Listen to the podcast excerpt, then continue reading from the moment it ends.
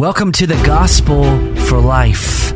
We have four Treasure Valley pastors committed to showing that the gospel is not just for that religious part of your life, but rather it's for all of life. You never graduate from the gospel.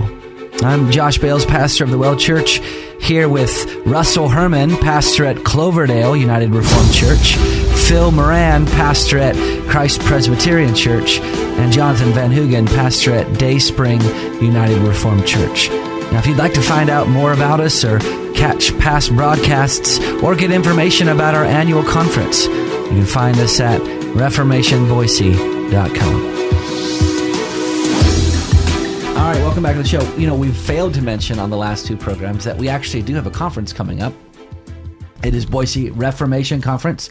Uh, it's called Be Thou My Vision. The theme is worship. And real quick, uh, worship is pretty important in the Bible. Um, people who have you know a couple one one story in the Old Testament, Nadab and Abihu, they decide that they're going to worship God, you know, how they want to, and fire comes out from um, the altar and burns them, or from heaven, or I, I can't remember, spontaneously erupts, but but they die, and God tells uh, Aaron, the father, he says, "Look, uh, those who approach me, I will be treated as holy. I will be holy before the people of Israel." So worship is not something that should be considered haphazardly or without careful thought. Worship is something that God desires above all other things because he is a glorious God. And this is the reason that we were made. The chief end of man is to glorify mm-hmm. God and to enjoy him forever. So, having said that, we're looking forward to having Dr. Robert Godfrey yes. and Dr. Terry Johnson uh, speak to this these uh,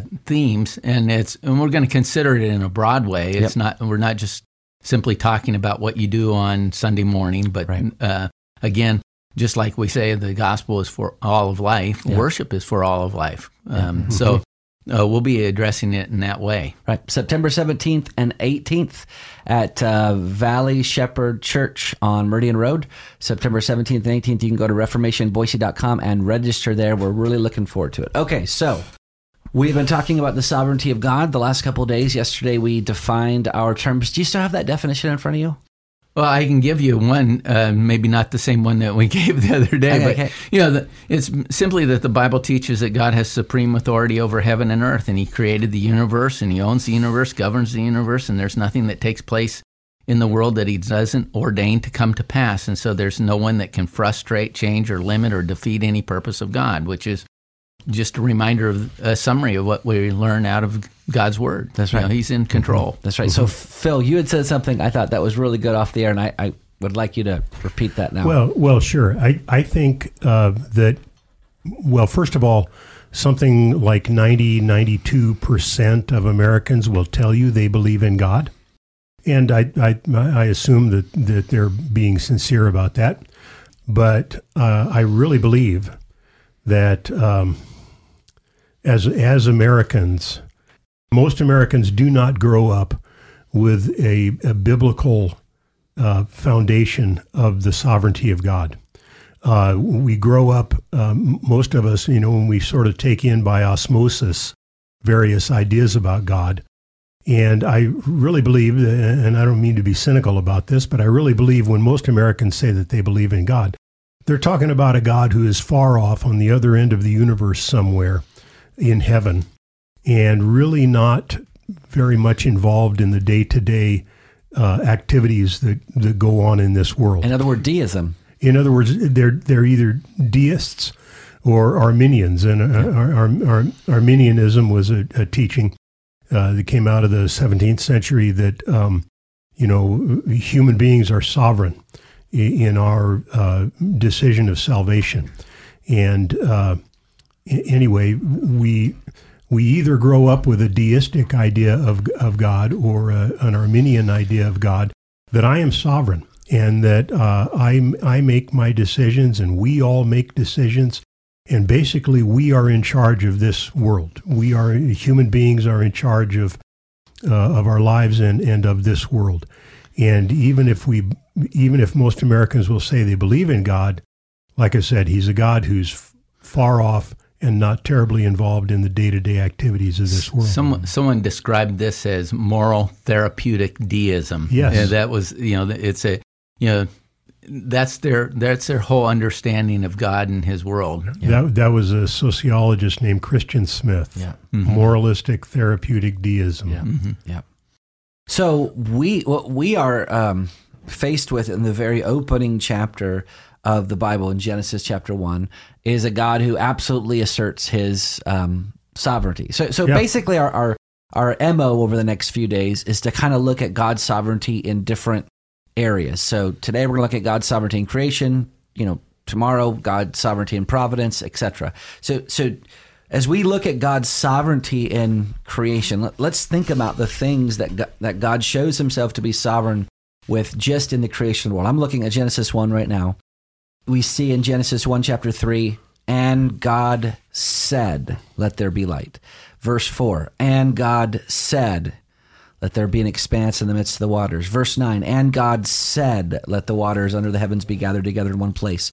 Verse 11, and God said, Let the earth sprout. Verse 14, and God said, Let there be lights in the expanse of the heavens. Verse 20, and God said, Let the waters swarm with swarms of living creatures. Verse 24, and God said, Let the earth bring forth living creatures. Verse 26, then God said, Let us make man in our image. So you know, essentially uh, eight times here.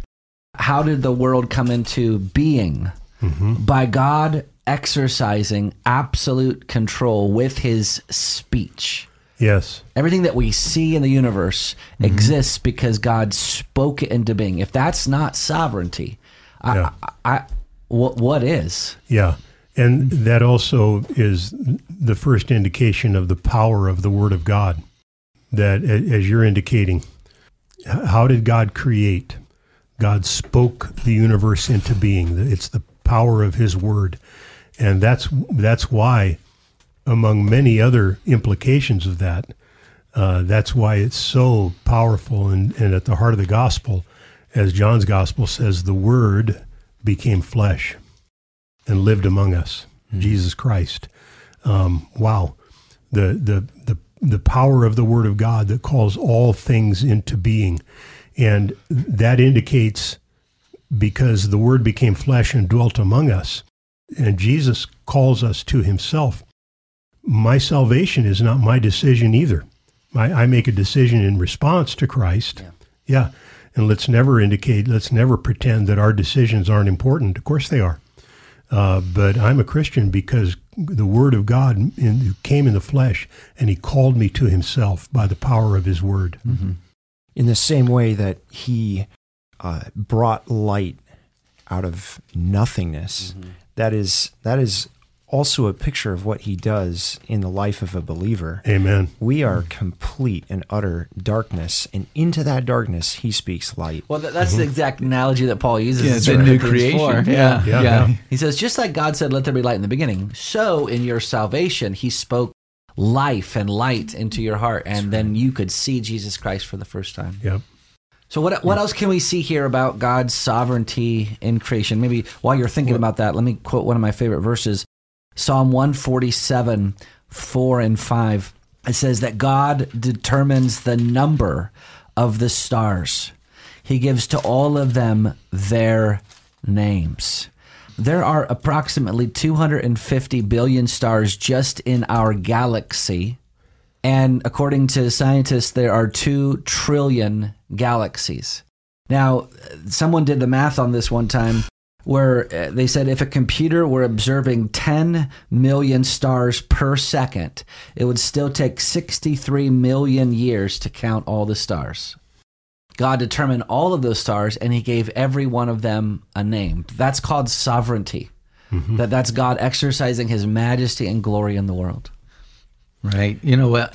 Oftentimes, uh, yeah, I turn to Job, the book of Job. We're talking about creation, and at the end of the book of Job, in chapters thirty-eight through forty-one, uh, God finally begins to question Job, and uh, he begins by asking, "Who is this that darkens counsel by words without knowledge?" And then he begins to ask him, Where were you when I laid the foundation of the earth? Yeah. Um, Tell me if you have understanding. The, the point being is he has created these things. He is, uh, you know, we're talking about his awesome power and authority, ultimate authority. And you know, when it's all over, uh, Job has to respond. I know that thou can do all things, and that no purpose of yours can be uh, thwarted. You know, yeah. this the upshot of his authority and power in creation is that he still has authority and power over everything. Yeah. Mm-hmm. I think it's also really important at this point to uh, just note that in creation, we're talking about a creation ex nihilo. There Out of was, nothing. There was nothing. And it's very popular uh, to think of God as subject to or um, or underneath, in some respects, uh, nature, time, space, and matter. That God worked with those, that those things uh, are above him and beyond him, and that he's just a very powerful being that is within a physical universe. Mm-hmm. That's not the God of the Bible. Mm-hmm. Uh, our God created time, space, and matter. All those things mm-hmm. exist because he decreed them. Yes. Mm-hmm. Amen. And or, human consciousness. Or as that little song says, nothing came from nothing. nothing, nothing, ever, ever did. could. Um, I'm drawing a blank. I forgot where I was going. Sorry, guys. That's all right. Um, no, now I remember. Now I remember. Creation ex nihilo, which means, I mean, it's a Latin phrase that means out of nothing. God, mm-hmm. God created everything that is out of nothing. That has another implication. That means it's His. Yeah. It belongs to Him. Yes. The whole universe belongs to Him. You and I belong to Him. Yeah. Our families belong to Him. Our nation belongs to Him. God didn't create the universe and then just cut it loose and then retire to, you know, go off. And once again, that's deism. But but God uh, stakes a claim on His universe. Uh, the, the, the great uh, uh, Dutch theologian and, and statesman Abraham Kuyper once said, "There is not there is not one square inch of the universe where Jesus Christ does not stake his claim and say, mine. Amen. Mm-hmm. Well, you know, I think it's interesting, Jonathan, you mentioned, you know, here Job is having the crisis of his life. God mm-hmm. brings up his sovereignty in creation to him. You turn to another famous passage in scripture in Acts chapter 17 where Paul starts preaching to the Athenians on Mars Hill, passes by that altar to the unknown God. Mm-hmm. And the very first thing he brings up is God's sovereignty in creation. He says, The God who made the world and everything in it, being Lord of heaven and earth, does not live in temples made by man, nor is he served by human hands as though he needed anything, since he himself gives to all mankind life and breath and everything. I think I think that's so fascinating that Paul's essential apologetic method was to assert the absolute kingship of of God the lordship mm-hmm. of God, the mastership of God, the ownership of God. And and that's one of the things that that separates God from all other gods is all other gods are like tribal gods. They're they're gods over these little teeny areas. Yep. No, God is God over all. Mm-hmm. Well, you've been listening to the Gospel for Life. We're so glad that you joined us today. Please remember go to reformationboise.com. You can find all the details about our upcoming conference. Uh, Be Thou My Vision. It's going to be a wonderful time together, September 17th and 18th. We hope to see you next time.